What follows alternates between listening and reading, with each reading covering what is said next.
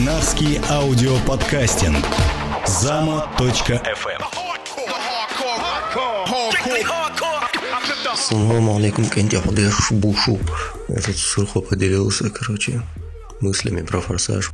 Так вот, ностальгия нахлынула на меня от финальной сцены в последнем «Форсаже». С самого начала взять, э, после третьей части, когда они весь фильм перевели в «12 друзей Доминика Торрента», и началось все, они стали криминала, уголовниками первого класса мирового уровня, убийцы, там, воры и все, все, все.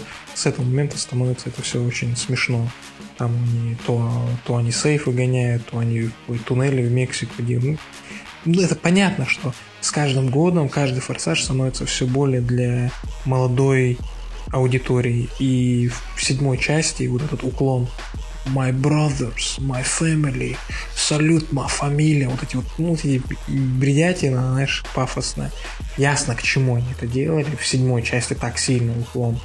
И вот эта вот тема с потерей памяти у Мишель Родригес, это, это, я не знаю, в лучших традициях э, индийского кино все сделано. Даже отбросив весь этот, всю эту сказку, что они там мутили, когда они э, девушка там это из машины в машину прыгала, там вот такие фантастики. Этот дрон, который летает там чуть ли не под водой. Короче, весь этот тупняк отбросить. У них там сюжета вообще никакого не было. Да, там Стэтхэм за какого-то чувака, за брата пришел мстить. Непонятно ради чего разнес всю больницу, там вся его крутость, он просто по-чеченски заехал в больницу. По мне, Need for Speed, он как бы это просто стал фильм стал каким-то боевиком простым, современным. Э, как все пытаются цитировать и копировать мнение The Verge, типа Форсаж теперь фильм стал фильмом о супергероях, чем о чем-то другом. Но по мне просто они с каждой серии все больше убивают тему гонок, тему этой среды автомобильной, вот этих вот жизни именно чуваков, которые занимаются, любят просто гонки и, и свой ездить быстро. То есть, если они в первой части воровали телевизоры Panasonic и, и видео эти магнитофоны, а тут они просто, я не знаю, за ними весь мир не может угнаться. Как-то неинтересно даже. Кстати, я прочитал где-то, что именно Пол Уокер пришел продюсером с идеей про стритрейсеров.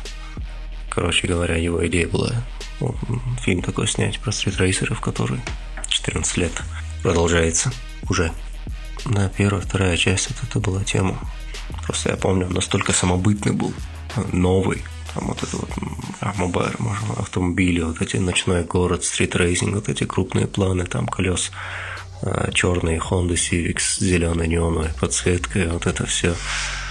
Плюс вот эта игра, которая тогда вышла, вот этот Need for Speed Underground, с этими же машинами. Вот, вот это все вокруг как бы этого там было там. А тут потом они сделали ход, я помню, как все еще офигевали, вау. Там после третьей части, где это Токио, уже думали, что все, как бы фильм, тема закончилась. Потом они все возвращаются, там, в четвертой части такой ход, где они супер убийцы и супергерои. Там. Супер-мега эпик блокбастер. Тогда тоже они еще раз удивили, типа, ну, круто, сделали боевик, вернули. Потом пятая часть, по-моему, была очень удачная, я ее до сих пор не посмотрел, но помню, что все хвалили.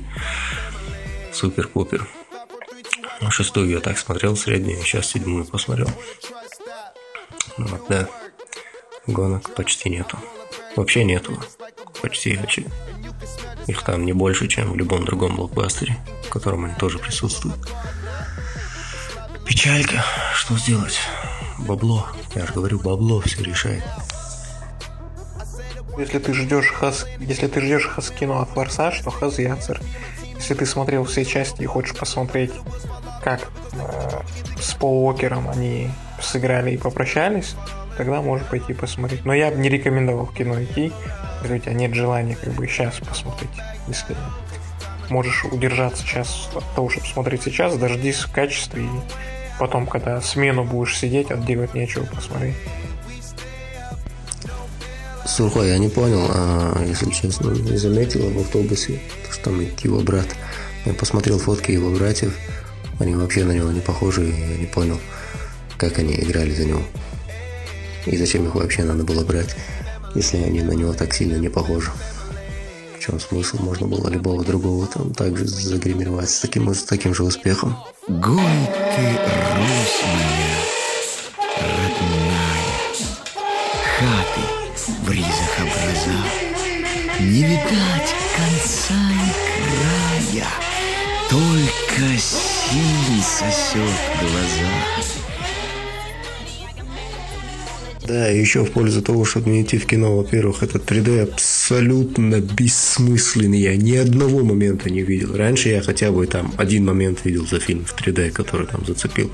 Тут я ну ни одного момента не видел, кроме того, что было впечатление, что я в солнцезащитных очках сижу и смотрю обычный 2D фильм, ничего это не дало. А других сеансов нету как бы. Вот. И плюс э, первые 20 минут фильма, я уже сроко рассказывал, будут ходить люди туда-сюда жевать, там, толкать твое сиденье сзади, протискиваться, короче, между рядами, там, светить фонариками с телефона, спрашивать, какой ряд. И последний вот этот там, когда концовка, там как бы есть несколько моментов, как будто фильм заканчивается, ну, такие на финальные типа ноты, но там на самом деле самое интересное вот эта сцена, где прощание с Полом Уокером, а на самом конце ее тебе спокойно посмотреть не дадут, потому что там три волны людей начнет выходить на этих трех нотах, короче трижды там экран как бы затемняется. Сначала одна толпа уходит, потом вторая толпа уходит, шумит, третья толпа уходит, и там прям задерживается по ходу, поворачивается на экран и стоит уже посреди рядов. Извините, крик души от впечатления чеченских кинотеатров. В остальном чисто эффект. Ю. Вообще, он все миллион, миллиард раз уже видели эти спецэффекты, эти трюки, очки драки. Ничего нового нет. Ничего. Nothing. Нада.